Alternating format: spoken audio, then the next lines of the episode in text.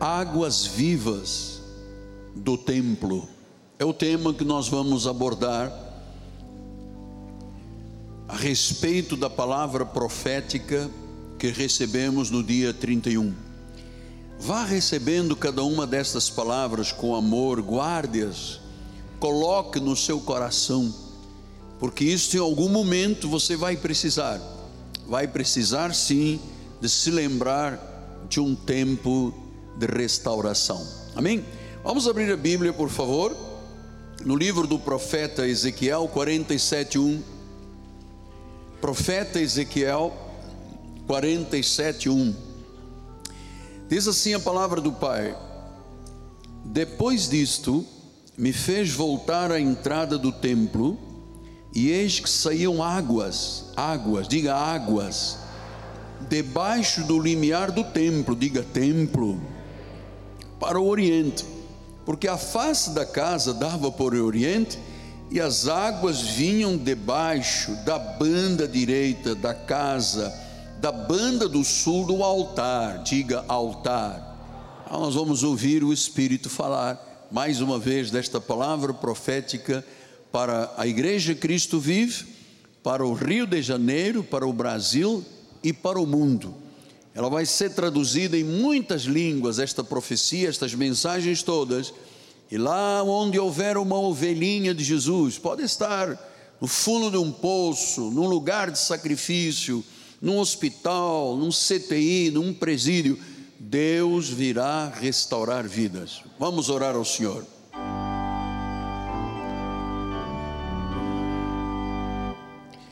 Senhor Jesus Cristo, Senhor Jesus Cristo, Deus único e verdadeiro, sobre tudo e sobre todos, o cabeça da igreja, o governante da igreja, a noiva, a noiva de Jesus, ataviada de branco, sem mancha, sem rugas e sem defeitos. Uma noiva preparada para adorar, para celebrar, para louvar, mas também para praticar os ensinos do Pai. Todos nós fomos regenerados de uma semente incorruptível. Essa semente já germinou. O que é bom, agradável de Deus está na nossa vida e agora queremos crescer na graça e no conhecimento de Deus em nome de Jesus e a igreja do Senhor diga amém, amém e amém. Muito obrigado, meu bispo, profeta dos teclados. Meus amados irmãos, família bendita do Senhor, vasos de honra, preparados de antemão e em amor predestinados para uma tão grande salvação. Família de Deus, povo que participa de uma monarquia real. Ele é rei de reis, ele é senhor de senhores. Sim, somos nós, a quem ele escolheu, chamou, justificou e glorificou. Meus filhinhos amados, O seu pastor e seu amigo tem vivido estes dias, especialmente de março passado, do ano passado para cá, um tempo pouco alvissareiro para quem não tem fé, amedrontador para aqueles que estão distantes de Deus, mas eu tenho vivido esses dias como um presente de Deus. Estar aqui neste altar é um presente de Deus. Você estar aqui é um presente de Deus. E nós estamos todos envolvidos e focados na profecia de 31 para dia 1, onde o Senhor chamou este ano de 2021 como um tempo de restauração de todas as coisas que o Senhor Deus valoriza. o ênfase é restauração.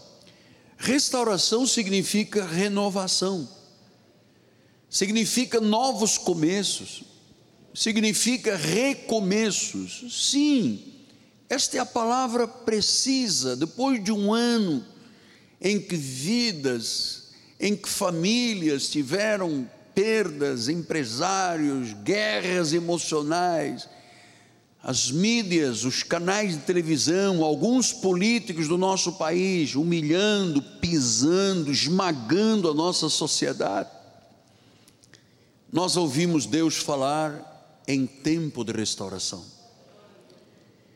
Então Deus está falando também de um tempo de aprofundamento nessas águas do Espírito Santo, de uma confiança renovada. E uma das coisas que Deus fez na minha vida pessoal foi exatamente renovar a minha confiança em Deus, a minha dependência. Eu tenho dito aqui uma palavra que eu gostaria muito que vocês guardassem no coração que é cultivar a dependência de Deus. Eu fui tirando pontes e barcos e situações que ainda poderiam ser de ajuda à minha vida, eu disse: não, eu vou viver por fé. Eu quero desafiar o meu coração a acreditar e a viver por fé. E é isso que eu estou vivendo. E vou lhe dizer, eu estou vivendo esses dias como um grande presente de Deus. Você nunca me ouviu nem ouvirá xingue lá, dizendo: Meu Deus, mas a pandemia. Eu, os meus olhos não estão postos na pandemia, os meus olhos estão fixos em Deus. Fixos no Autor, fixos no Autor e Consumador da nossa fé. Eu tenho procurado descobrir os segredos que estão no coração de Deus para a nossa vida pessoal. O que que Deus está fazendo? Como Ele está fazendo? Eu tenho mergulhado honestamente, de rosto no chão, dizendo: Senhor, mostra-me, aviva, revela, para que eu possa tocar a trombeta na igreja e este som ecoe cheio de glória pelo mundo. Então nós temos conhecido esta profecia baseada numa visão que Deus deu a um profeta maior chamado Ezequiel. Já temos, vou apenas repercutir para você se lembrar, mas Ezequiel viu um rio que começava por um filete que saía de um altar e que o templo não o continha, ia para fora ia para terras craqueladas, ia para as necessidades existenciais, até chegar a um mar chamado Mar Morto. Então, amados, esta profecia, no tempo de Ezequiel, não foi uma profecia qualquer, não foi mais uma profecia. Foi talvez o momento mais importante na história dramática de Israel. E que Deus disse: Miguel, o que eu fiz através de Ezequiel, mostrando a restauração do meu povo, eu vou fazer exatamente nos dias de hoje, começando por este altar. A Deus toda a honra, todo o louvor e toda a glória. Ele quis, foi determinação de Deus. Então, vamos lembrar um pouco da história. Ah, Deus havia libertado o povo de Israel, que durante 400 anos foi pisado, esmagado e humilhado, serviçal dos faraós do Egito. E Deus estabeleceu o povo de Israel como uma nação, arrancou-os da escravidão do Egito mandou-os para a terra prometida. Hoje nós sabemos na Palestina, Jerusalém como capital, e ali ele estabeleceu juízes, reis e profetas. E durante esse tempo, o povo de Israel crescia, não só numericamente, mas em estrutura de ligação espiritual com Deus. Jerusalém havia sido estabelecida como a cidade santa, com um templo santo. era onde o Senhor estava presente. Mas lembro a história que por causa do pecado, de fazerem o que era mal perante os olhos de Deus, daquele povo que Deus estabelecera como nação santa, começaram a adorar deuses falsos, voltaram-se para a idolatria, traíram a Deus e as alianças do Senhor. A partir desse momento, o povo judeu, o povo de Israel, começou a perder o poder, começou a perder e diminuir a sua força espiritual, a nação se dividiu, a adoração, que é fundamental na nossa relação com Deus, a adoração foi corrompida. E então, Israel se divide em dois reinos. O reino do norte, que caiu sob a mão tremenda e avassaladora e destruidora da Assíria, e o reino do sul foi vencido pela Babilônia, comandada por um rei chamado Nabucodonosor. Então, Jerusalém foi tomada pelos assírios e pelos babilônicos, que destruíram a cidade, destruíram o templo, e as pessoas melhores daquela nação foram levadas para o exílio, para o cativeiro. Entre eles estava Ezequiel. Ezequiel havia sido de jovem preparado para ser um sacerdote, e como os babilônicos os levaram para Babilônia, Nabucodonosor, ele foi no meio do povo. E você sabe que durante gerações, pelo menos duas gerações, os profetas revelaram alguma coisa da presença de Deus, mas na realidade Deus estava fechado com aquele povo. E eles estavam vivendo como uma vida de maldição. Veja o profeta Jeremias, que fez parte desse exílio também, ele disse: A tua malícia te castigará, as tuas infidelidades te repreenderão. Sabe, pois, e vê que o mal, que mal e quão amargo, uau, que mal e quão amargo é deixares o Senhor teu Deus. Quão amargo e mal é não teres temor de Deus. Então o profeta está dizendo ao povo: olha, vocês vão viver dias amargos, vocês vão viver dias problemáticos, porque vocês não têm temor de Deus. Vocês vão ser castigados pelas vossas infidelidades. Então você percebe que quando Deus levantou aquele povo para ser uma nação santa, os olhos de Deus na terra, a luz de Deus para todas as nações, o povo fez o contrário, traiu ao Senhor.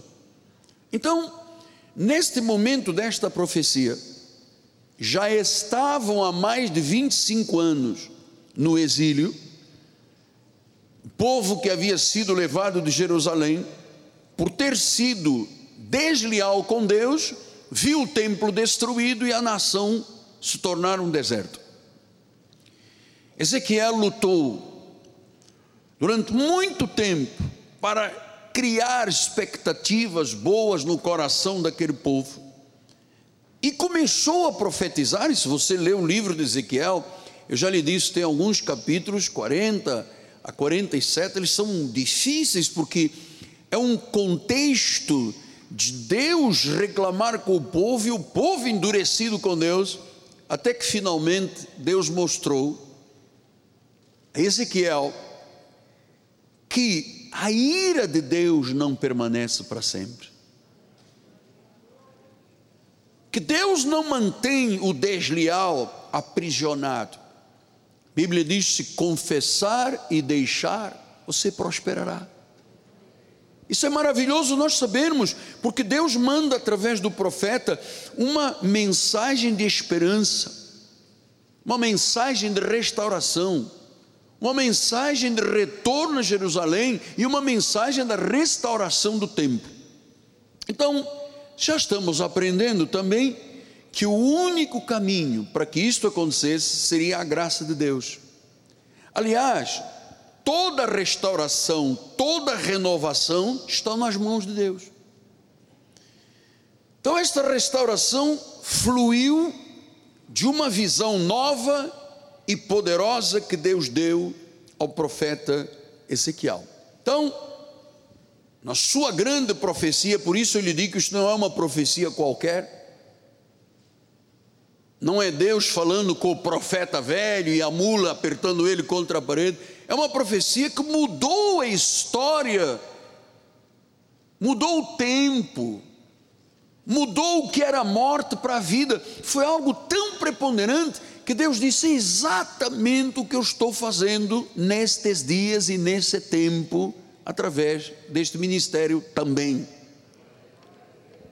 Então, onde não havia, onde não havia vida, né, Ezequiel expõe uma visão e os planos de Deus para aquele povo. Imagine você, uma nação inteira, que era a nação de luz, porque Deus, quando levantou e fez do povo de Israel luz para o mundo, não é que eles tivessem algum preceito, alguma qualidade, algum dom sobrenatural. Deus quis amá-los e ponto. Deus quis amá-los. Então, ele mostrou que onde não há vida, Deus mostrou ao profeta que tudo estava pronto no mundo espiritual para a volta do exílio para Jerusalém, inclusive um templo. Você sabe que para os judeus, para os árabes, para a grande maioria das religiões, o templo é sagrado. E eu queria continuar cultivando este sacrossanto pensamento, porque os evangélicos têm um pouco de dificuldade de entender que o templo é sagrado, é verdade? Tem pessoa que vem de chinelo de borracha, respeito a todos, claro, cada um vem como quer.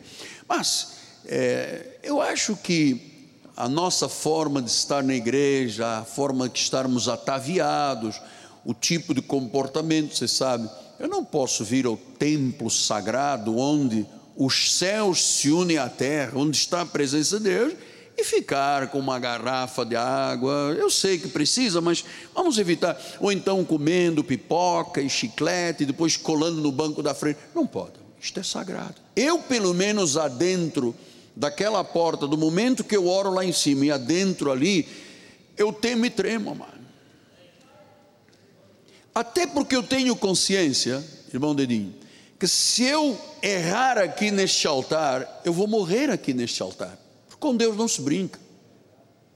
Então eu tenho esta noção do sagrado.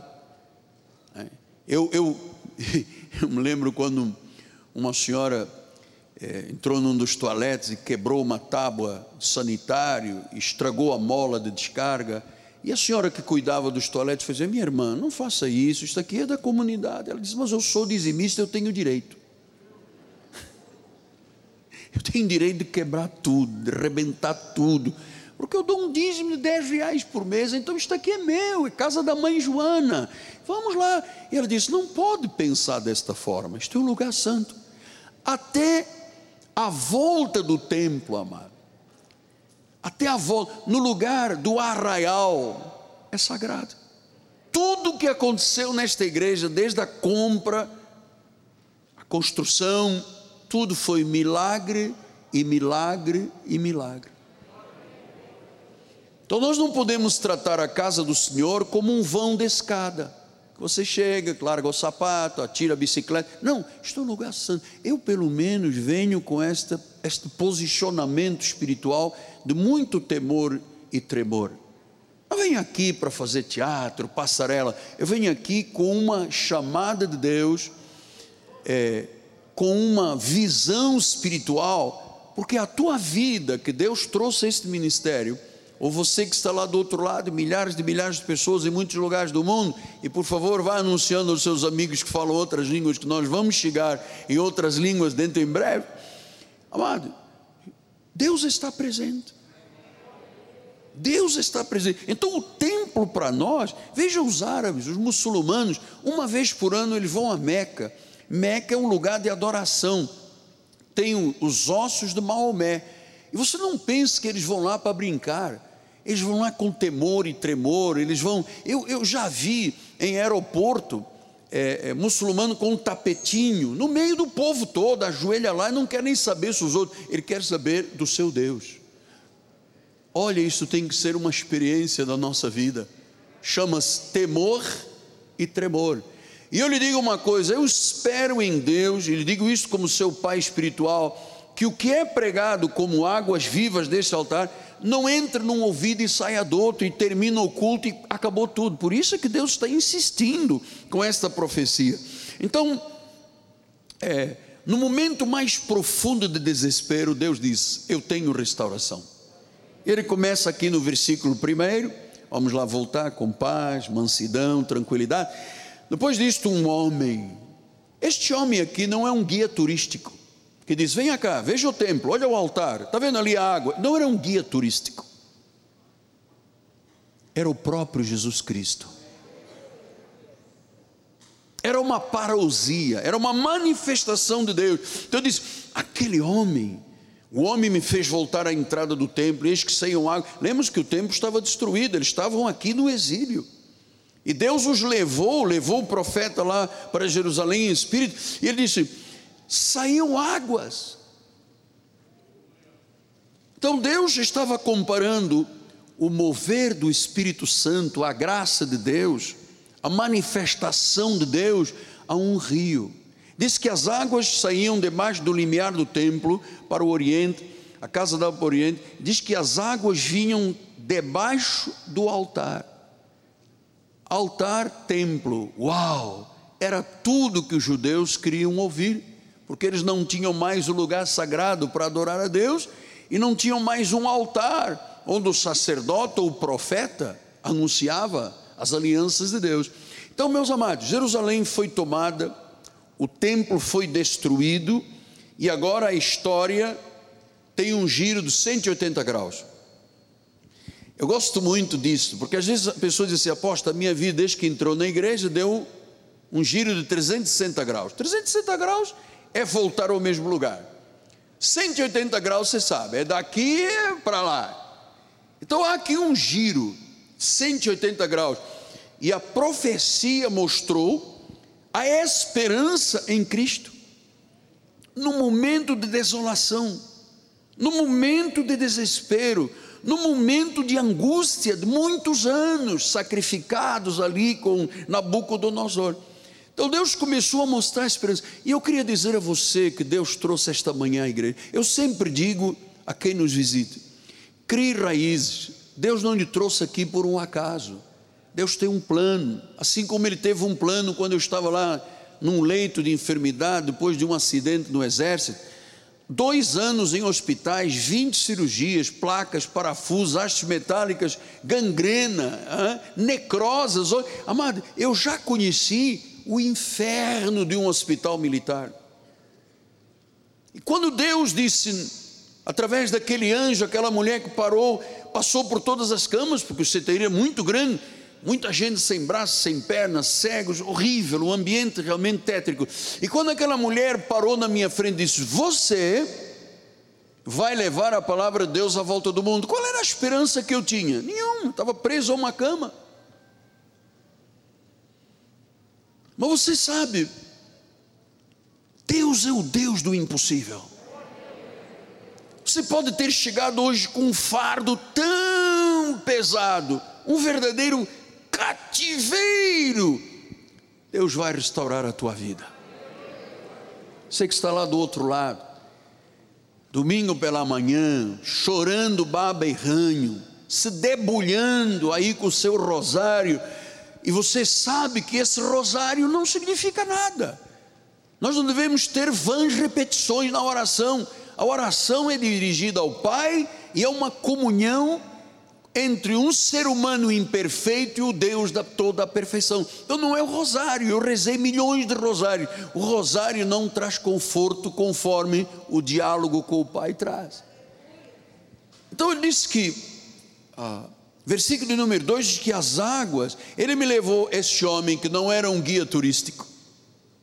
Não sei se você já teve ocasião de ir a um, a um de ônibus ou de avião, alguma coisa, um lugar para. Ah, tem um guia turístico. Então ele vai dizendo para todo mundo: aqui é o museu não sei de quê, ali é a ponte que foi construída não sei quê, aqui é a casa do rei Dom Carlos. Então ele, ele é turístico. Deus, Deus não é para turismo, amado. Deus é para raízes, é para comunhão profunda. Então diz que ele levou de volta até a porta exterior para que olhasse para o oriente, e era de lá que, eis que corriam as águas do lado direito. Então Deus disse: Profeta, eu estou te trazendo a um lugar chamado templo, que é o que vai acontecer de restauração lá em Jerusalém, o lugar da oração, o lugar da pregação, o lugar do sacrifício. E este país todo, esta nação toda que está um deserto, eu vou fazer chegar estas águas até o Mar Morto. E eu vou tornar as águas do Mar Morto saudáveis. Você sabe o que, que eu entendo? De, já vamos chegar lá depois da leitura. É que a vida sem Deus é amarga, é morta. Paulo disse isso aos Efésios: estando vós mortos em pecados e delitos, ele vos deu vida. Vocês serviam ao príncipe das potestades do ar, eram como os demais filhos da ira, mas Deus Há sempre o um momento do mais Deus. Talvez tenhamos tanta gente do outro lado pensando: meu, meu Deus, como é que eu vou me virar? A empresa, os negócios, a família, pagamentos, dinheiro. Saiba que há um momento de virada, há um momento de mas Deus. Então, esta água viva tem o poder de dar vida, ela vem de Deus, vem pela Sua graça, vem pelo Espírito Santo, vem por Jesus Cristo e ela vai crescendo.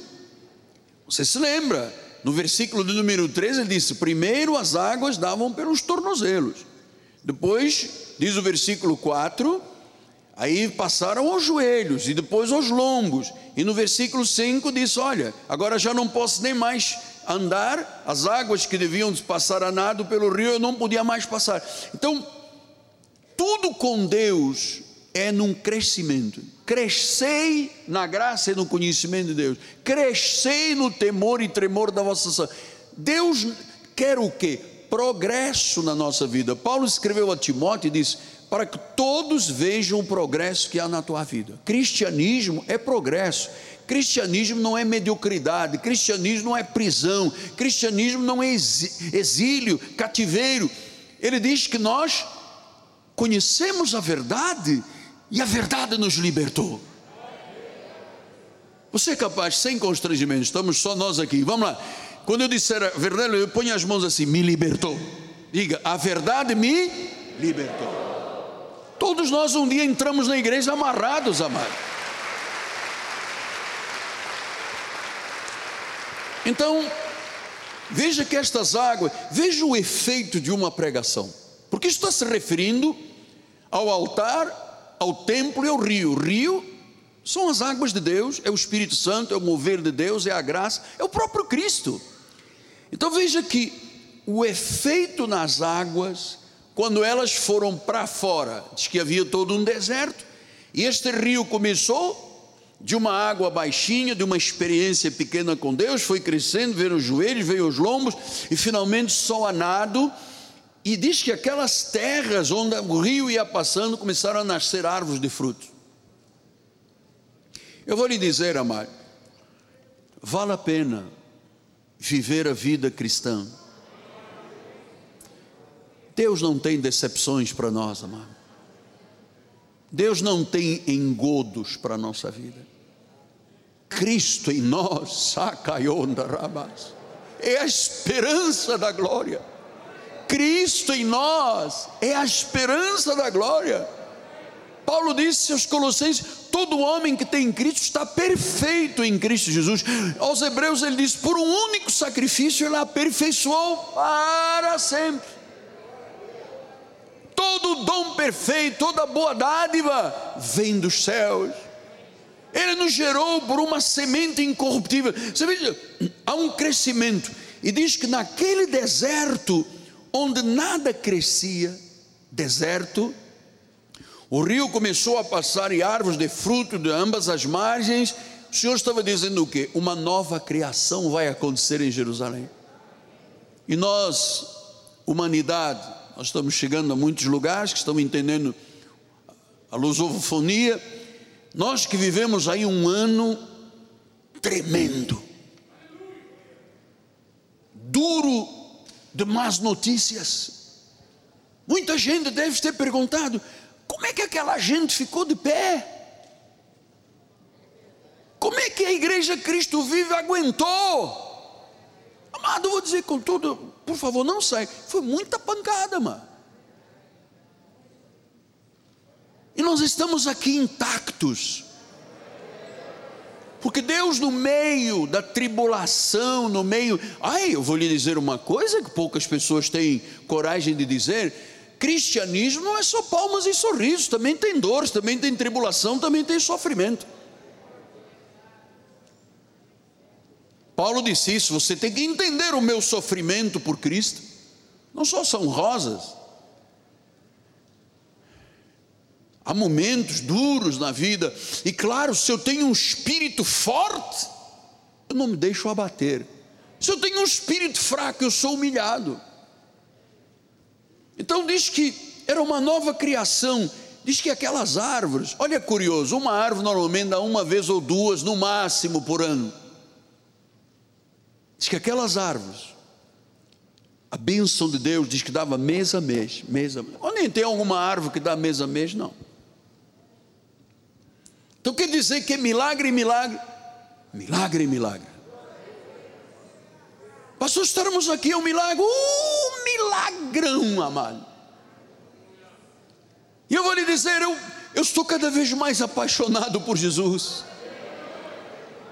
eu estou me agarrando mais à nossa comunhão. Você não tem ideia do quanto eu preciso de ter vocês aqui, nós juntos. Você não tem ideia do que, que está no meu coração.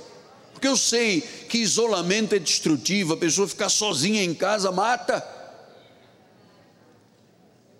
Então, diz todos os meses, os frutos, o alimento, as... ah, diz o versículo 12, é, que até o fruto era de alimento mês a mês, e até as folhas da árvore seriam um remédio.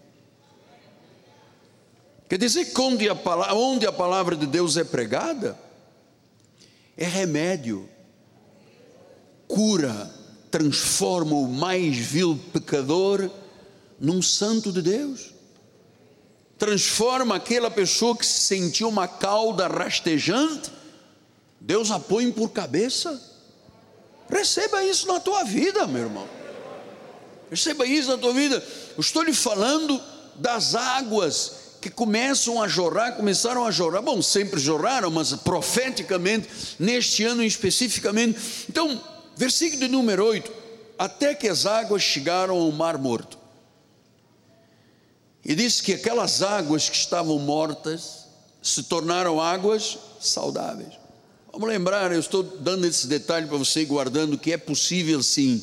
Você pode ter uma empresa quebrada, um casamento arrebentado, uma relação familiar totalmente alquebrada. Você com você mesmo, você pode estar com medo, com angústia, ninguém vê. Você sabe quantas vezes eu gosto muito de circo. Quantas vezes eu fui a circo que entrava o palhaço com um negócio no nariz, com os sapatos.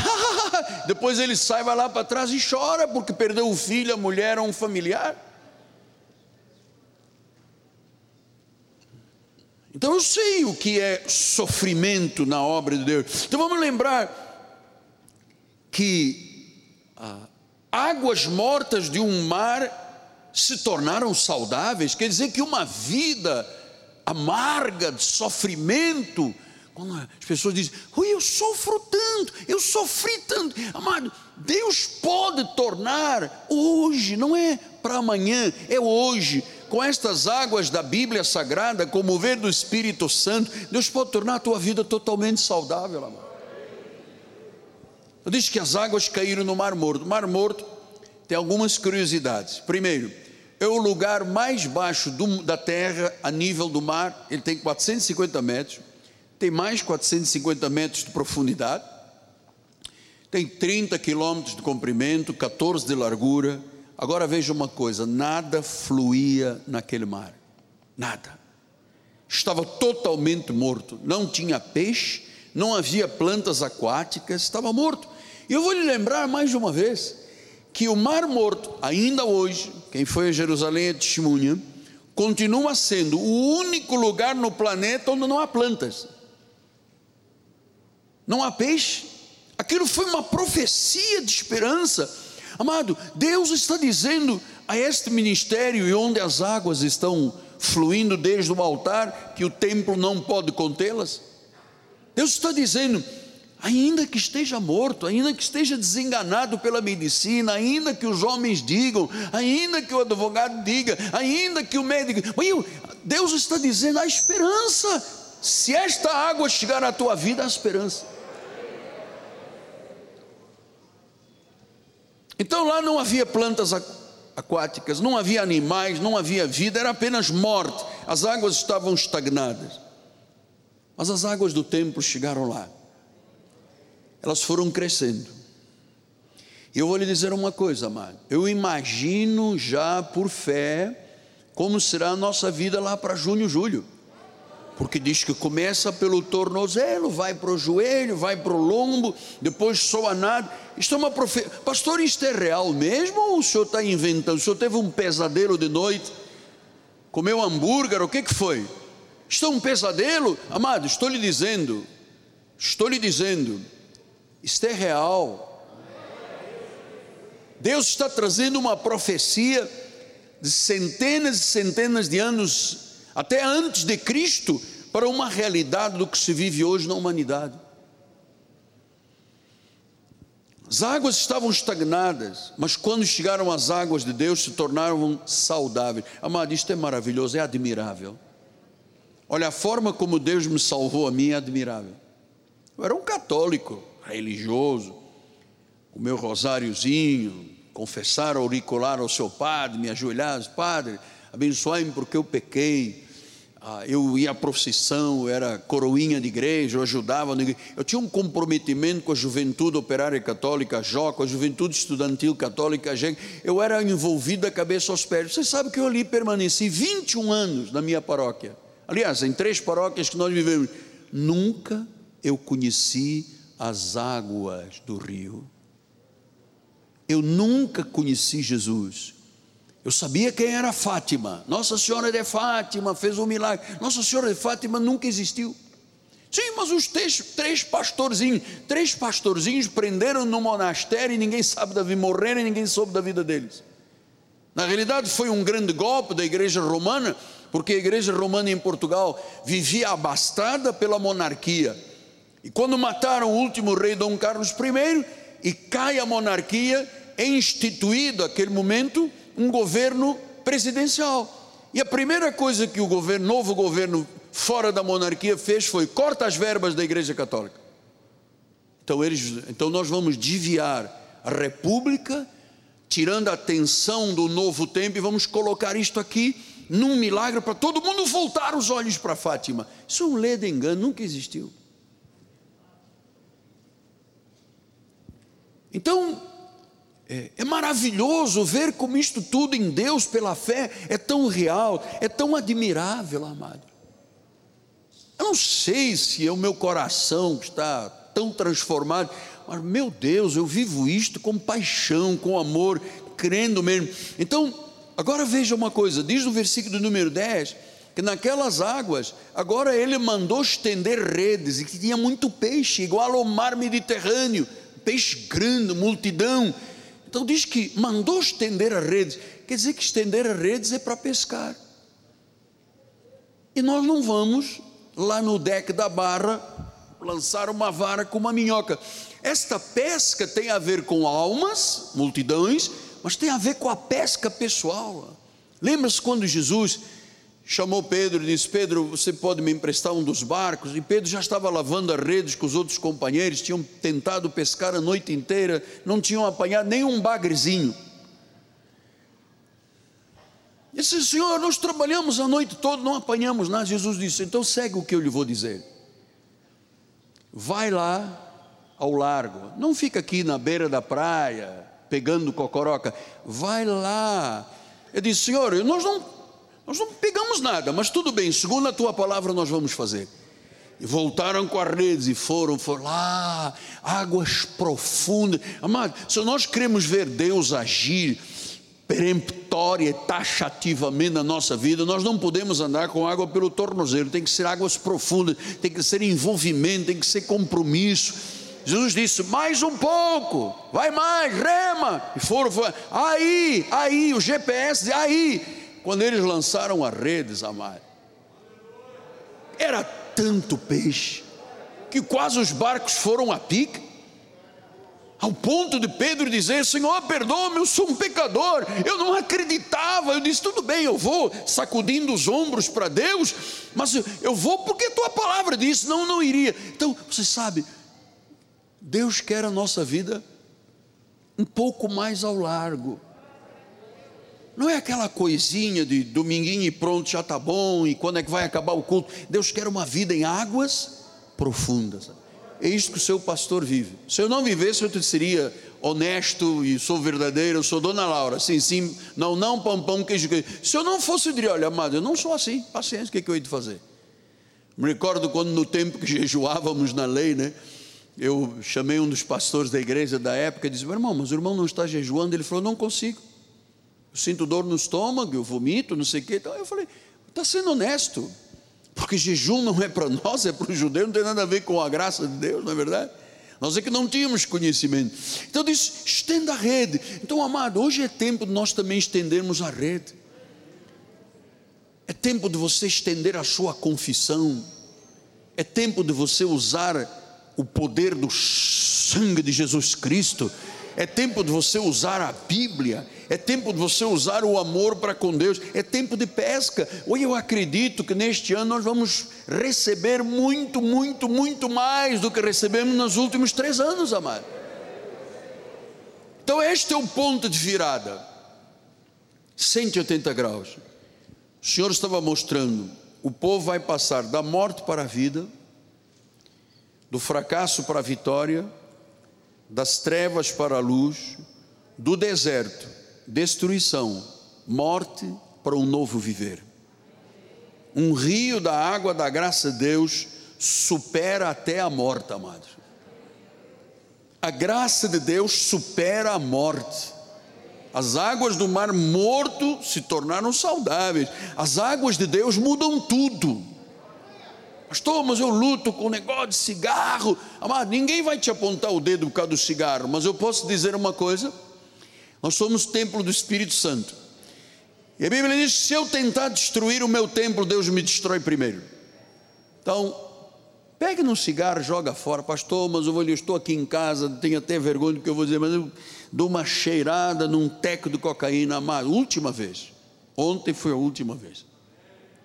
Pastor, mas eu vivo em agressão com a minha patroa, a gente quebra meia dúzia de pratos todo dia. Temos que estar sempre indo ao Leroy Merlin, compramos mais, quebramos mais, tá? pois vamos também no Amoedo, e compramos, vai, quebra, não se dá, não tem paz. Amado, Deus pode tornar saudável a tua relação.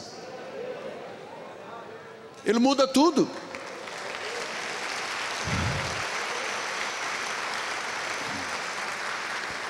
Exatamente como mudou a vida da mulher samaritana.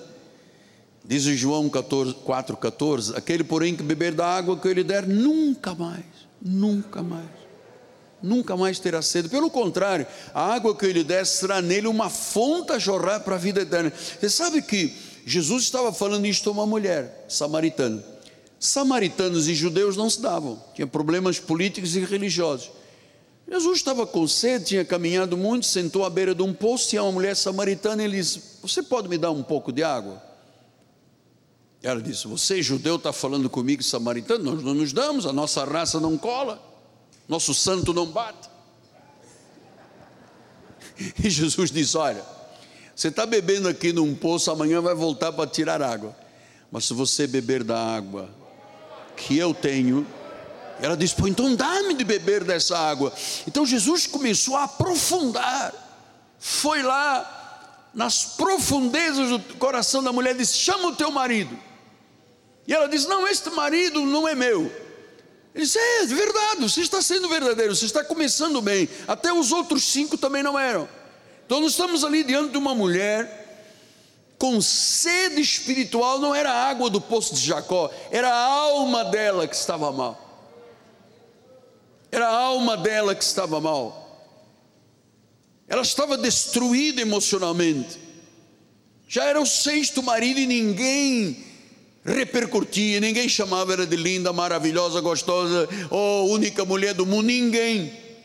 Ela era um trapo de imundícia, ela se sentia mal, era como um mar morto. E Jesus chega e diz: Se você beber desta água que eu tenho, olha a água aqui, amado, olha a água aqui, olha a água aqui, você nunca mais terá sede. E esta mulher diz: Mas nós bebemos do poço de Jacó. Diz: Ah, vocês não, não, não sabem quem é que estão adorando. Haverá um dia que os verdadeiros adoradores adorarão em espírito e em verdade. E essa mulher sai correndo pela cidade e diz: Tem um homem lá que falou tudo a meu respeito. E por causa dela, muita gente creu naquela cidade. Ui, mas estou, o senhor está falando que tinha uma mulher destruída emocionalmente, mas as águas chegaram. A palavra chegou, o Espírito Santo chegou, a força de Deus chegou. João 7,38 ele diz: Quem crer em mim, como diz a Escritura, bebeu uma vez de Jesus, amado. Esta água entrou, começa a fluir do seu interior, não é da cabeça, é do interior, é da alma, é do espírito. Fluirão rios de água viva. Isso pode já estar acontecendo na vida de todos neste lugar. Então, amados, desde o início de 2021, no meio de desafios do mundo e da igreja de Jesus, chega uma palavra de restauração significativa e necessária. Porque Jeremias tinha dito em 33:11, a voz de júbilo e de alegria, a voz do noivo e da noiva, a voz do canto, rendem graças ao Senhor dos exércitos, ele é bom sua misericórdia dura para sempre, dos que trazem ofertas e ações de graças ao Senhor, porque eu restaurarei a sorte da terra como no princípio. Então eu acredito que esta mensagem, este ministério, não sejam só para Jacarepaguá, só para o município do Rio, só para o Brasil. Deus está dizendo: eu vou restaurar a terra. Então nós precisamos chegar na língua das pessoas e dizer: olha, este é o caminho, esta é a água, beba, porque tem milhões de pessoas adorando deuses que não são deuses. Nunca foram deuses, estão se alimentando de cinzas. Estou lhe falando a verdade e não minto, amado. Mas Buda, Buda está lá, se ele existiu, está no túmulo. Maomé tem lá em Meca, com todo o respeito e amor que as pessoas têm, eu também respeito, mas está lá. E Shirvá, Shirvá está lá, os ossos estão lá. E Jesus, o túmulo está vazio, ele ressuscitou.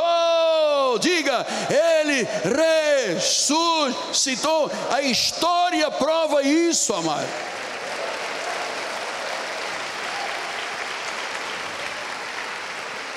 Então, estes desafios que todos estamos enfrentando, só a graça e o poder de Deus vão trazer restauração e renovação. Creia nisto. O milagre da restauração, voltar às águas vivas. E olha, eu vou lhe dizer: cada culto nós estamos cavando poços para desbloquear as fontes da água da vida, amado. Jeremias 2,13 disse isso: porque dois males cometeu o meu povo a mim me deixaram, viu? Por que, eles foram punidos? A mim me deixaram o manancial das águas vivas. Então o profeta já tinha dito: deixar a Deus é amargo. 16 milhões de pessoas no Brasil deixaram a Deus. Ah, porque o meu pastor, ah, porque a minha igreja, ah, porque ninguém me ama. Ah, é, sabe, você deixou o manancial das águas, você começou a cavar cisternas fora da igreja de Jesus, essas cisternas são rotas não retém as águas. Quando há um rio na igreja de Jesus, há um rio na igreja de Jesus. Então, meu amado, voltar à vida de oração pessoal, ficar na presença de Deus, é o início de uma água profunda em nossa vida. E a nossa igreja, a nossa igreja vai se tornar cada vez mais semelhante a Jesus, mais contemplativa, mais adoradora, mais corajosa, mais compassível, mais fiel à aliança, mais visão do reino, mais evangelizadora, mais unida, mais sincera, mais comprometida, mais em águas profundas de Jesus, para que nós todos sejamos uma grande bênção, uma igreja de uma família bendita que vai repercutir para o mundo. Pastor, mas o irmão tem dito que a profecia diz: tempo de restauração de todas as coisas, de tudo que o Senhor Deus valoriza. Então eu hoje quero lhe falar um pouco mais destas águas, porque a pessoa diz assim: onde vão chegar estas águas? Elas saem do templo, eu ouço a palavra, volto para minha casa. Eu não posso deixar as águas lá fora, tem que começar tudo na minha casa. Então eu vou falar um pouco mais sobre família, aliás, tenho uma proposta de falar em alguns meses sobre isto, porque nós queremos no nosso ministério, amado, honestamente, lares equilibrados, casais com uma excelente vida conjugal, um relacionamento duradouro, amado. Eu sei que a mulher não tem que andar todo dia na passarela, toda pintada. Eu sei que a mulher não tem que fazer circo, plantar a perna para cá e para lá. Mas, amado, nós temos que refletir Jesus na nossa família. Porque você sabe, o inimigo central do casamento é o egocentrismo, o egoísmo e a ambição. Quando você vê um homem egoísta, uma mulher egoísta, aí está o foco e a brecha para destruir um casamento. Então, o que que a palavra ajuda? O que que, o que que ela faz? Porque ela é viva, é verdadeira, não volta vazia. Eu acredito que, conforme a Bíblia Sagrada ensina, é possível construir uma união estável, gloriosa, de alegria. Eu sei que ah, as relações até se encaixarem elas são gloriosas, mas também são difíceis, são de alegria, mas às vezes é sangue, suor e lágrimas. Mas diz que esta água torna saudável, até as águas mortas. Então, em Efésios 5, 31 e 32, já tínhamos falado anteriormente: Eis que deixará o homem seu pai e sua mãe se unirá à mulher, se tornarão os dois uma só carne. Grande este mistério, mas eu estou me referindo ao casamento, à família, como eu me refiro a Cristo a igreja. Então, a forma como Deus trata a igreja é exatamente a forma como o marido tem que tratar a esposa e a esposa o marido.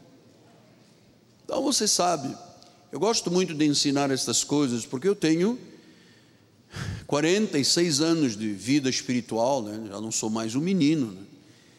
É, 42 anos de pastor, vamos agora fazer no dia 7 de março.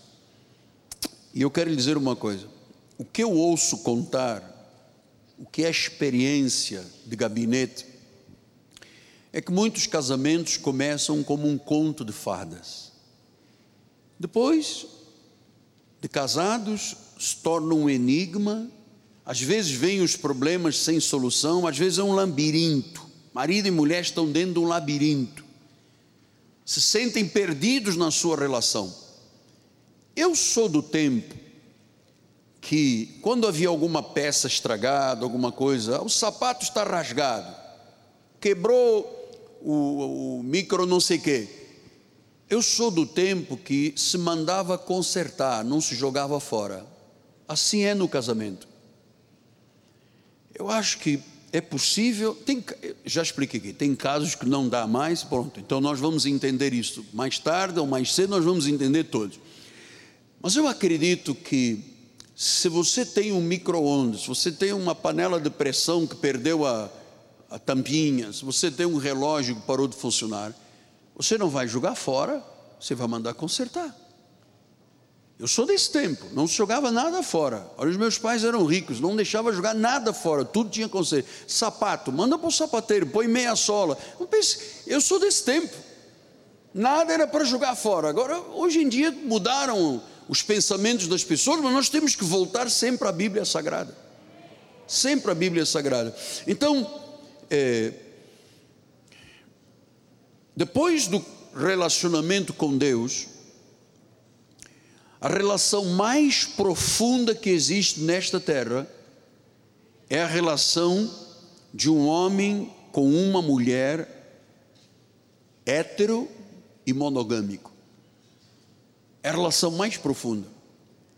Agora você diga, mas pastor, se isto foi criado por Deus, foi ideia de Deus, se é a relação mais profunda entre um homem e uma mulher héteros e monogâmicos, por que, que há tanta desconfiança, por que, que há tanto pessimismo na nossa cultura acerca do casamento? E a igreja tem que defender a indissolubilidade, é indissolúvel. A igreja tem que defender o sagrado do casamento. Agora, por que, há tanta desconfiança? Você sabe que 55% dos casamentos realizados no Brasil acabam em divórcio, aí fora. Nas igrejas, 45%.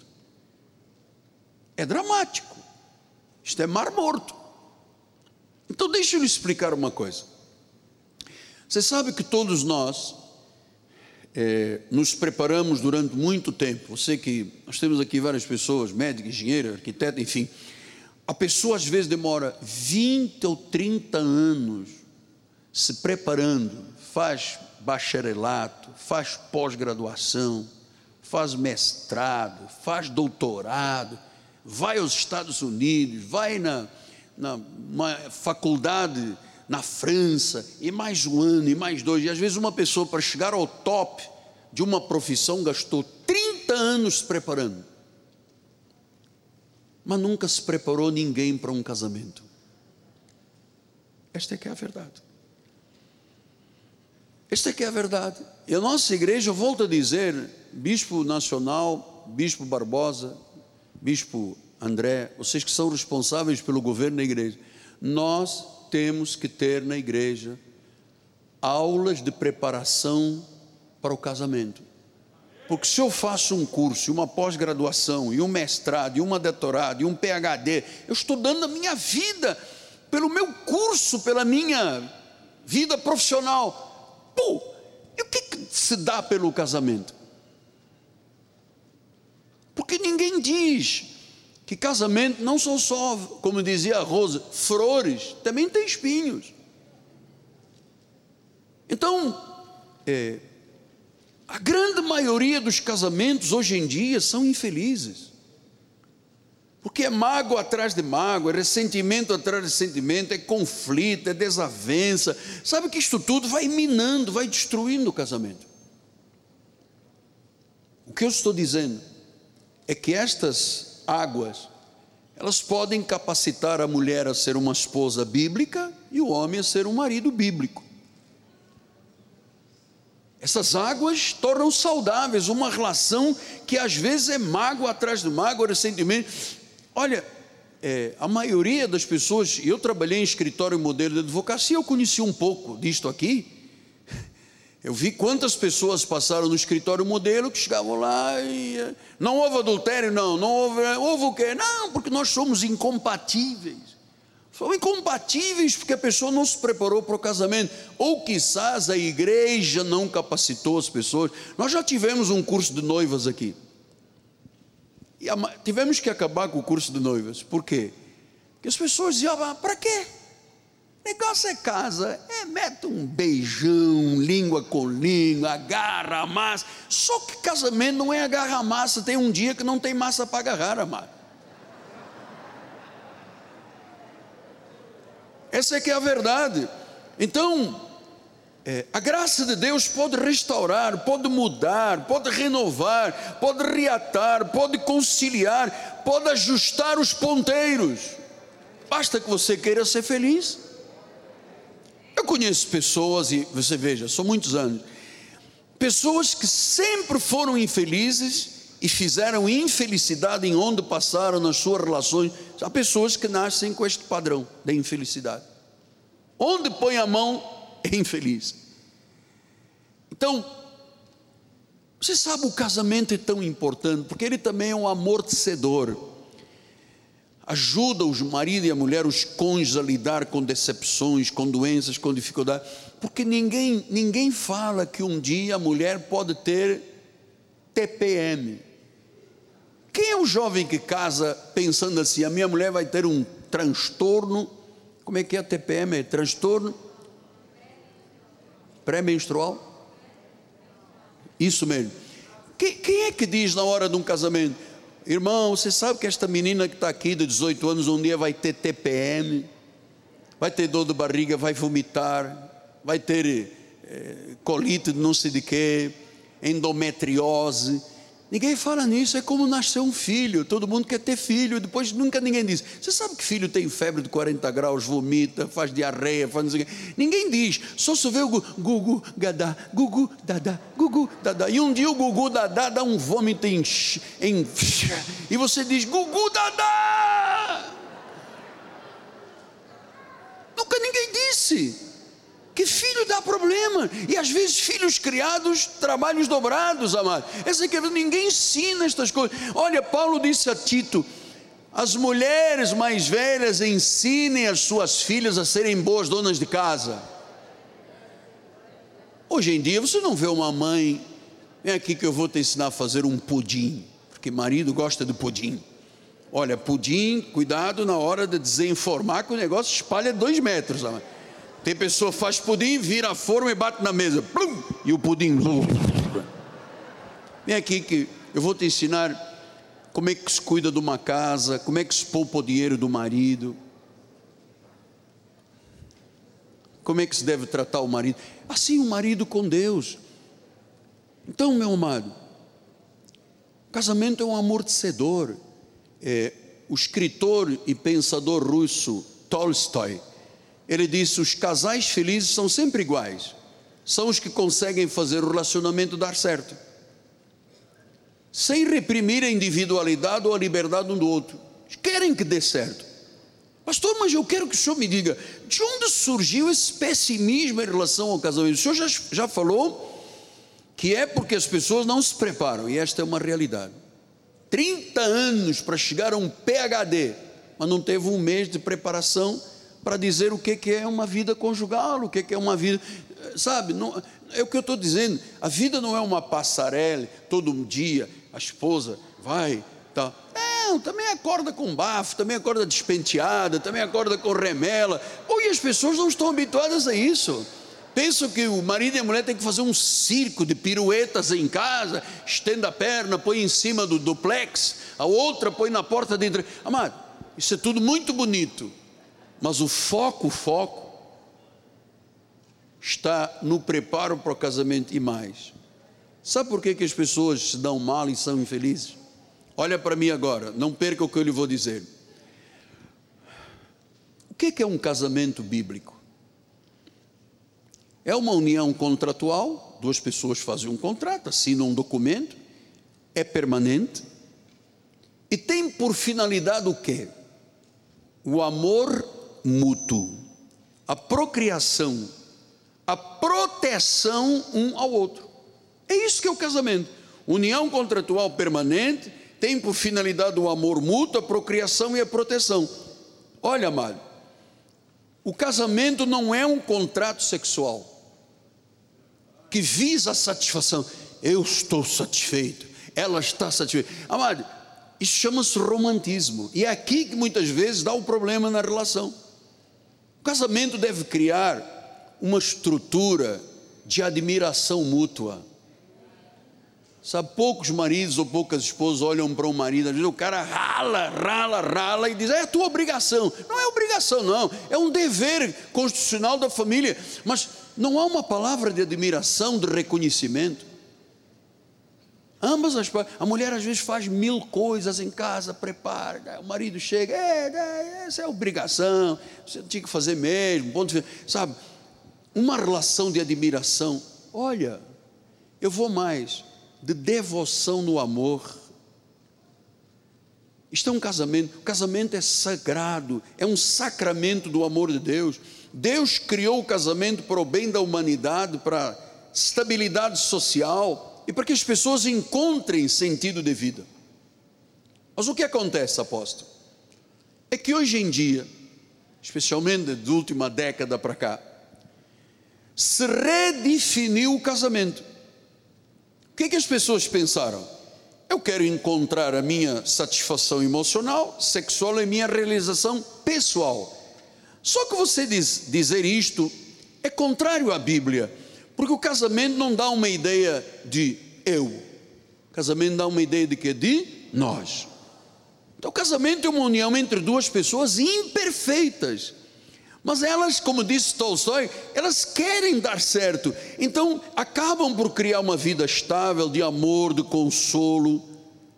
Eu vou dizer, amado, família é o refúgio de um mundo sem coração. O mundo não tem coração. Abra as mídias sociais, você vai ver. Marido esfaqueou a esposa. Neto corta a carótida da avó. Mulher mata marido. Oh, amado, o mundo não tem coração. O que é a família? É o refúgio. Olha, uma relação bíblica é uma relação de abnegação. Ninguém tem um sexto sentido detetor de defeitos. Ninguém pode casar com um sexto. Eu tenho o sexto sentido. Eu tenho um olho aqui de lobo sangue rampa. Então eu, eu sou, ah, aposto, eu deteto tudo. eu deteto tudo. Eu vejo defeitos. Eu vejo o pior. Eu vejo é, isso é casamento, mano. Isso não é casamento. Isso não é casamento. Isso não é admiração mútua. Isso não é conforto, consolo. Não é. Então, o amor deveria de ser uma coisa fácil, não tão difícil.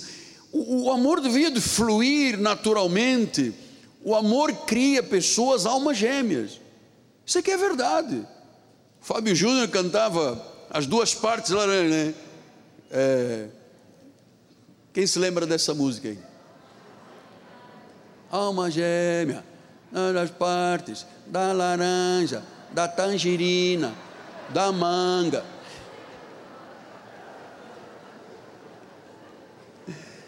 Alma gêmea. Então, eu vou lhe dizer, aguardo mais cinco minutos, porque esta, esta parte final, o rio vai crescer um pouco. Você sabe que nunca se conhece totalmente uma pessoa até ela se casar. Porque as pessoas ingressam num relacionamento. Como é que você vai cuidar e amar de um desconhecido e uma desconhecida?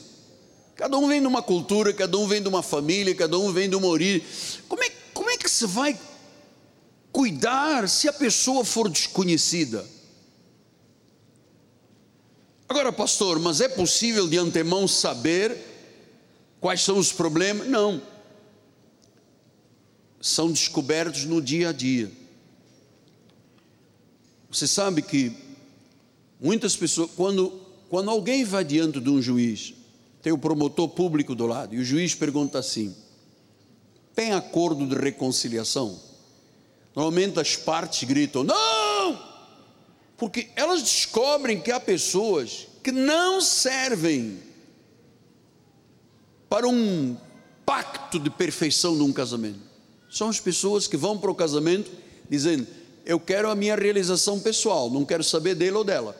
Ou então aquele marido que diz: Essa é a sua opinião, é a sua, fica com a sua, eu tenho a minha opinião, dá licença, e vai embora.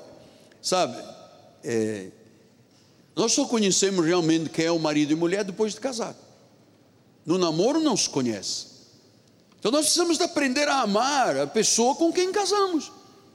E para tal, às vezes é preciso mudanças profundas para se chegar a uma relação sólida, terna e cheia de alegria. Mas tem pessoas que não querem. Não querem. Por isso nós temos que pregar esta palavra, porque eu acredito que é possível um homem e uma mulher chegarem à porta do céu no seu relacionamento. Eu acredito. Eu vou lhe dizer, casos que eu ajudei e ainda passo a ajudar durante muito tempo, ou passei, às vezes ainda ajudo, são pessoas que baixaram do céu para o inferno na sua relação. Quando começa a haver violência física, verbal, aí já está no inferno a relação. Então, casamento causa mudanças profundas. Então é possível Aí agora eu quero lhe explicar isso, porque agora eu vou lhe dizer uma frase que os meus colegas psicanalistas usam muito. Quando eles têm, estão diante de um casamento, vem, ah, vamos pedir conselho matrimonial. Às vezes são duas pessoas neuróticas, egoístas, imaturas, que quando querem se transformam em dois anjos um para o outro. Essa é a verdade. Quando as pessoas querem, Tolstói, terceira vez, os casais que dão certo são, fazem a mesma coisa, eles lutam para dar certo, são os felizes. Então, quando você é, se transforma num anjo para o teu marido, quando você se transforma numa anja, uma mulher que diz: Puxa, eu quis casar, tem regras, Deus disse o que, é que tem que ser feito. Então, quando um homem se torna um anjo para sua esposa, quando a esposa se torna uma anja para o seu marido, amado, é o casamento que deu certo. Hoje em dia, muitos casamentos se tornam penosos. Não precisava de ser assim. As pessoas são esmagadas sob o peso da expectativa. E eu vou te dizer: há expectativas absurdamente impossíveis. Pastor, eu quero ser feliz 24 horas por dia. Ah, amado, você sabe que isso é impossível. A realidade, alguém tem que te falar a realidade. Agora, que você pode se tornar um anjo para sua esposa e você pode se tornar um anjo para o seu marido? Pode. Se você quiser, pode. Você não está vendo que o rio está chegando lá? A palavra é viva, é eficaz, é mais cortante do que uma espada dois gumes. Então, é, quando há uma personalidade dominadora, egoísta, isto, isto leva ao declínio do casamento. Então, é, outro aspecto que eu ainda tenho que mostrar é que às vezes a pessoa transforma o seu parceiro num Deus. Ah, aposta, minha mulher é, é Deus no céu e Deus na terra. Meu marido é Deus no céu, ali está um Deus. E nós somos imperfeitos, amado. Ninguém, né? Ninguém é Deus nada, mano, um para o outro. O que nós temos é que querer que tudo dê certo. Não ser egoístas, não ser egocêntricos, ambiciosos, não querer o eu. Ah, desde que eu esteja bem, siga a sua vida que eu siga a minha. Isto é declínio do casamento. Então nós precisamos viver o um modelo do amor bíblico e não apenas o romance da novela das sete. O casamento que deu certo é aquele que reproduz Cristo e a sua igreja. Por isso ele diz em Efésios 5, 22 e 25 e 33: As mulheres sejam submissas ao marido como ao Senhor. Os maridos, amai a vossa mulher como Cristo amou a igreja. Olha, está aqui. Se um homem amar como. Já ouviu algum dia Cristo pegar um prato e. Prá! Você viu Cristo fazer isso? Então não pode ter em casa.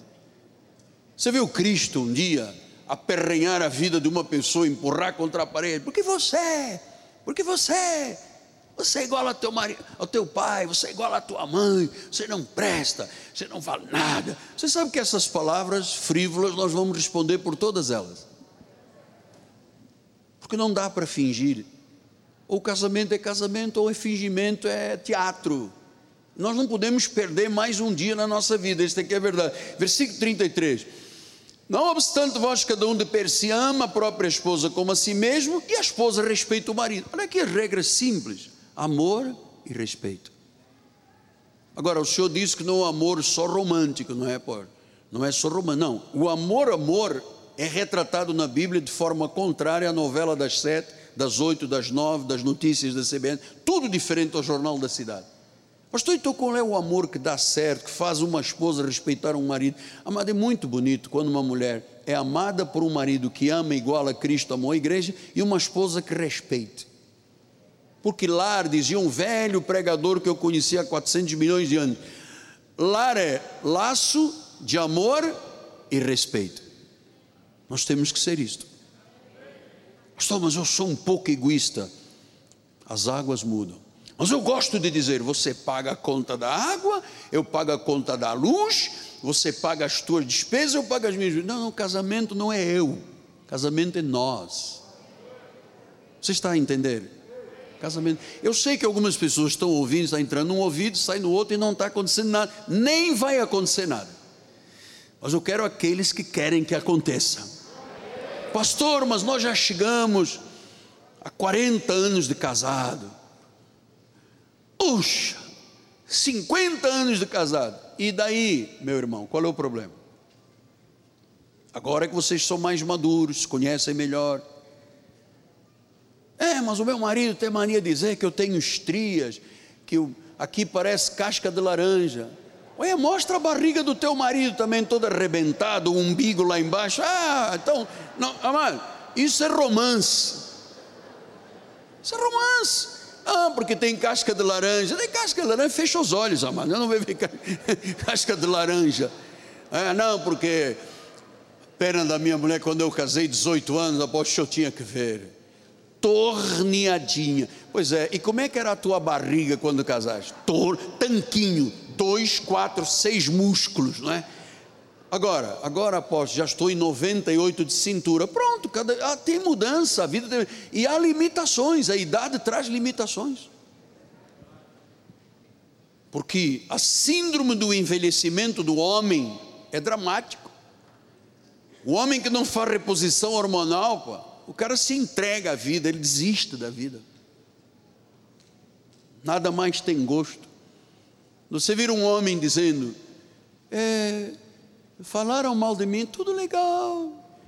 O filho quebrou, ah, não tem mais. Quando o homem já não reage mal, os seus hormônios estão lá embaixo, sua testosterona não existe mais. Testosterona não existe. Então ele aceita, ele se entrega, ele, ele diz: está tudo bem, e, e chega uma hora que o, sabe, ele deita, ele deita. Ele deita e diz: Até amanhã.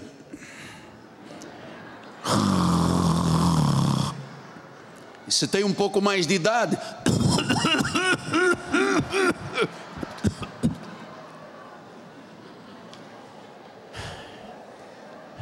que bom que eu pude descansar um pouquinho. Ninguém vem me ajudar, não? Vem cá.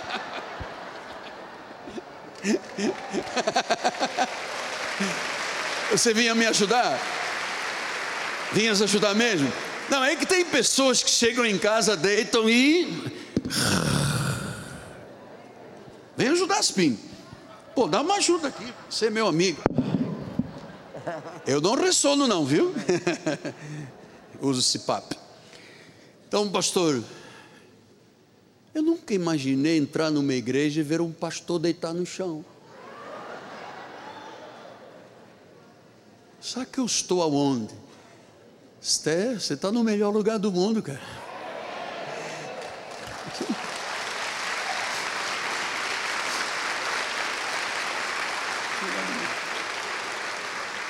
Então vamos agora ver o que são águas profundas do amor e eu termino. 1 Coríntios 13. Lembra que o amor começa também lá no tornozelo, nos tobilhos, vem para joelhos, rodilhas, knees, vem para os lombos, os loins. E ele diz: ainda que eu fale a língua dos homens, ainda que eu fique falando a língua dos anjos, se eu não tiver amor, se eu não amar e a minha mulher não me respeitar, isso é como um bronze que soe o símbolo que retine. Ainda que eu tenha o dom de profetizar, eu conheça todos os mistérios, todas as profecias da Bíblia, toda a ciência, posso ter PhD, doutorado, pós-graduação, Harvard, Princeton, eh, as melhores faculdades do mundo. Eu posso até ter fé ao ponto de transportar montes, se eu não tiver amor. E eu vou lhe dizer uma coisa: uma igreja onde não há amor não é uma igreja. Eu gosto muito de construir relações. Às vezes eu falo o nome da pessoa, né? Bispo João, Dedinho, Mestre Ciro, Alessandro, Adenir, que tem uma máscara com uma espada. Então, às vezes eu não digo mais o nome das pessoas, sabe por quê? Porque eu comecei a fazer isto em Portugal e uma família saiu da igreja. Ah, ele humilha as pessoas quando fala do nome. Pô, eu queria muito, quando eu era jovem de igreja, que o pastor dissesse: Miguel Anjo. Não é bom isto? Bispo Ludmila, pastor Astolfo, Maria Luísa, minha madrinha Sandrinha. Olha aí. Pastor Valdeci já me ajudou, olha, viu? Já tinha esquecido. Mauro. Doutor Rosângela, Margarida, Fosta Santos, ver a mamãe, viu? Sei de tudo. Fofoca corre. Estou a brincar, Margarida, foi você que falou. Então ele disse: se eu, se eu não tiver amor, nada serei. Pode ter um corpo escultural, pode, não é nada. Agora ele começa a mostrar o que é o amor. Adiante. Ainda que eu distribua todos os bens entre os pobres, entregue o meu próprio corpo para ser queimado, se eu não tiver amor, se for fingimento, nada aproveita. Se for teatro, nada aproveita. Agora vamos lá, quatro. Agora veja o que é o amor bíblico. É paciente. Pastor, mas a minha mulher enche o meu. Pois é, mas você tem que ser paciente. É bom, o amor é benigno, não arde em ciúme. Ah, apóstolo. Tocou no meu ponto frágil. Se eu estou num sinal vermelho com meu marido e ele cai no erro de olhar para o lado, eu vou lhe com umas unhas e traca. Você é meu, não pode olhar para o lado. Então diz: não pode arder em ciúmes, não pode se ufanar, não pode se. Você veja o que é uma relação estável, não pode se ensoberbecer, ter orgulho, não pode se conduzir inconvenientemente, não procura os seus próprios interesses, não é o meu eu, é nós. Não se exaspera. Sai daqui, porque eu vou quebrar mais um prato. Ah, já quebrei este mês 38 pratos, tenho que comprar mais um serviço no Leroy Merlin. Vou pedir ao Davi que me ajude a desconto 5%.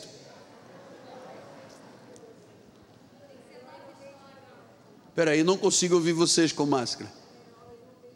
Ai, a minha esposa dizer que Leroy não vende pratos. Então onde é que vamos comprar pratos? Kamikago, Tostock, Tockstock, tudo tem. Micado, mercado. Ai, mercado tem prato. Você veja como é que eu estou fora do ambiente. Não se exaspera, não se ressente do mal, não se alegra com a injustiça, regozija-se com a verdade. Tudo sofre eu sou do tempo que as coisas eram para consertar, não para jogar fora. Tudo espera, tudo sofre, tudo deixa, deixa ainda, tudo espera, tem que esperar. A hora de Deus, tudo suporta. É uma tortura às vezes, né? Você ficar longe do teu marido, da tua esposa, é uma tortura, mas tudo sofre, tudo crê, tudo espera, tudo suporta o amor jamais acaba. Mas por que, que todo mundo acaba? 55% das pessoas acabam. Acaba porque não viviam o amor bíblico. Então eu queria terminar dizendo: eu sei, pela vida ministerial e pastoral, como é que realmente, quando o casal recebe a água de Deus e quer dar certo, dá certo. Está certo. Se ela queimar o arroz, o marido não diz, é, desgraçada, você vai comer o arroz queimado e faz um novo para mim com alho e louro. Bota um pouquinho de manteiga dentro, que é para agora você vai comer o queimado. Você vai igual a tua mãe, que sempre que eu ia lá quando era noivo, queimava o arroz para mim. Come isso, amado. Let me tell you something. O amor não acaba. Se começou com amor, não acaba. Agora, se começou por egoísmo e ambições, acaba. E eu vou lhe dizer, eu volto a dizer isto para terminar. Nós entendemos que o casamento é indissolúvel, é intocável. E eu estou aqui como pastor, mas como um cidadão que tem olhos voltados para os problemas das pessoas. Entendo juridicamente o que é que isto significa. O rompimento de um casamento, quem sofre são os filhos. Pode escrever o que eu lhe digo, são os filhos. E eu estou entendendo também que a nossa sociedade redefiniu o casamento em, trocando o que Deus disse. Então há casais que eu entendo que precisam que a igreja estenda a mão para eles. Nós sempre tentamos a reconciliação, sempre. Mas quando não dá, eu, um dia desse eu perguntei: o que, que eu posso fazer? Eu não sou juiz, eu sou pastor, eu sou advogado, mas sou pastor. O que, que eu posso fazer quando um casal não quer ouvir Deus? Você sabe o que, que as pessoas fazem? Normalmente saem da igreja e vão procurar outro canto, ou alguns abandonam a obra do Senhor. Como um casal um dia, a esposa veio aqui chorar, o meu marido, quando o senhor começa a falar de família, ele fica enfurecido com o senhor, chega a casa, ele não quebra um prato, ele quebra meia dúzia, porque queria quebrar na sua cabeça. Então eu termino dizendo assim: eu creio de todo o meu coração que quando essas águas chegam, pode estar um mar morto, tornam saudáveis, mas há pessoas que não querem. E aí o apóstolo se põe aqui na figura de apóstolo e diz: o que, que eu posso fazer? Eu não posso obrigar ninguém. Eu não posso colocar uma pressão psicológica. As pessoas sabem qual é a minha posição. Eu nunca recebi um marido para depois não receber a esposa. Sempre recebi o marido, ouvi uma história, e depois recebi a esposa, ouvi outra história, e depois recebi os dois juntos. A história era diferente. Mas eu sempre tive o cuidado de respeitar as pessoas neste ministério. E termino dizendo: nós temos alguns casais da igreja que refizeram a sua vida aqui dentro, que era uma vida insuportável. A igreja protegeu. Eu prefiro que a pessoa fique aqui com os seus problemas do que ela vá para outro lugar. E aqui restauraram, refizeram as suas vidas, têm novos casamentos, novas famílias. Ah, e as partes antigas continuam na igreja, por respeito a Deus. Isso é maravilhoso. Então, deixe-me só lembrar o pensador russo que diz: os casais que, dão, que são felizes são aqueles que fizeram a coisa certa, desejaram a coisa certa, ser felizes. Então nós precisamos deixar esta palavra. Eu sei que ela é um pouco é, gera certas apreensões no coração e tensão mas a verdade é que nós temos que falar. Se eu não falar aqui, quem é que vai falar? É a igreja que tem que falar. Porque a água tem a ver com este mover dentro da família.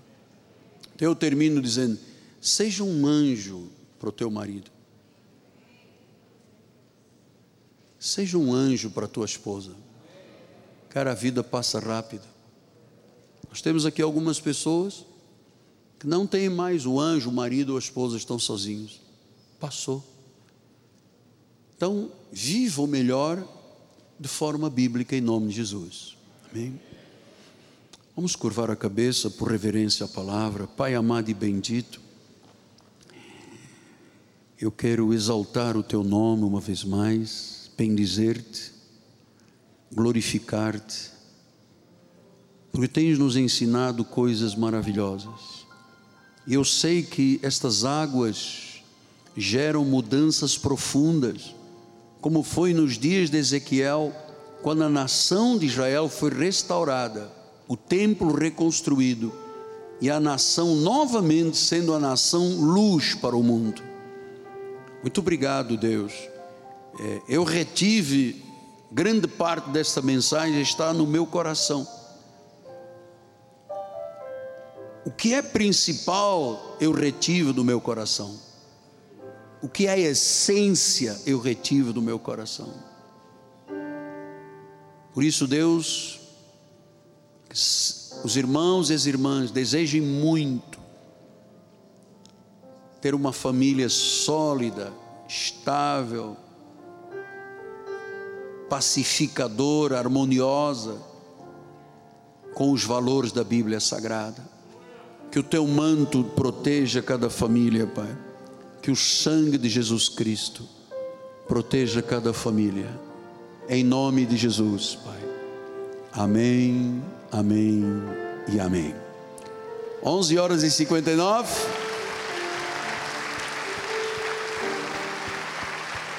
Vamos ficar de pé. Eu pensei que ninguém ia bater palma, já estava aceitando. a bispa vai dar a bênção final. Levante suas mãos com alegria para os céus.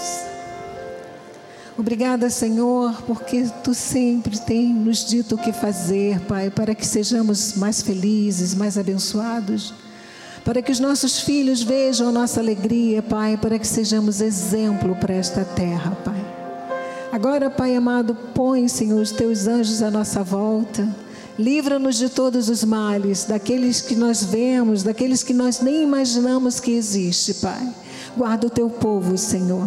Mantém-nos, Senhor, neste foco, Senhor. Que as tuas águas trarão abundância, Senhor, às nossas vidas, às nossas famílias, Pai.